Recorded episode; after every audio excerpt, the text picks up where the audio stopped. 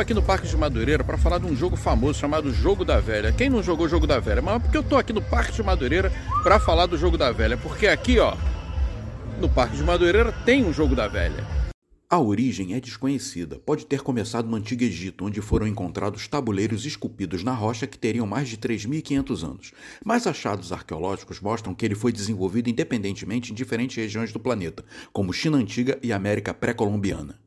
Lendas urbanas contam que o jogo teria nascido em Portugal, na cidade de Almada, no ano de 545 e foi popularizado no ano de 1500 pelo descobridor Pedro Álvares Cabral, que adorava jogar este jogo durante suas viagens e inclusive teria decidido que o jogo seria o primeiro a ser ensinado ao povo indígena no Brasil. É, ninguém sabe muito bem como esse jogo surgiu. E aí, gostou de saber da história do jogo da velha? Então compartilha.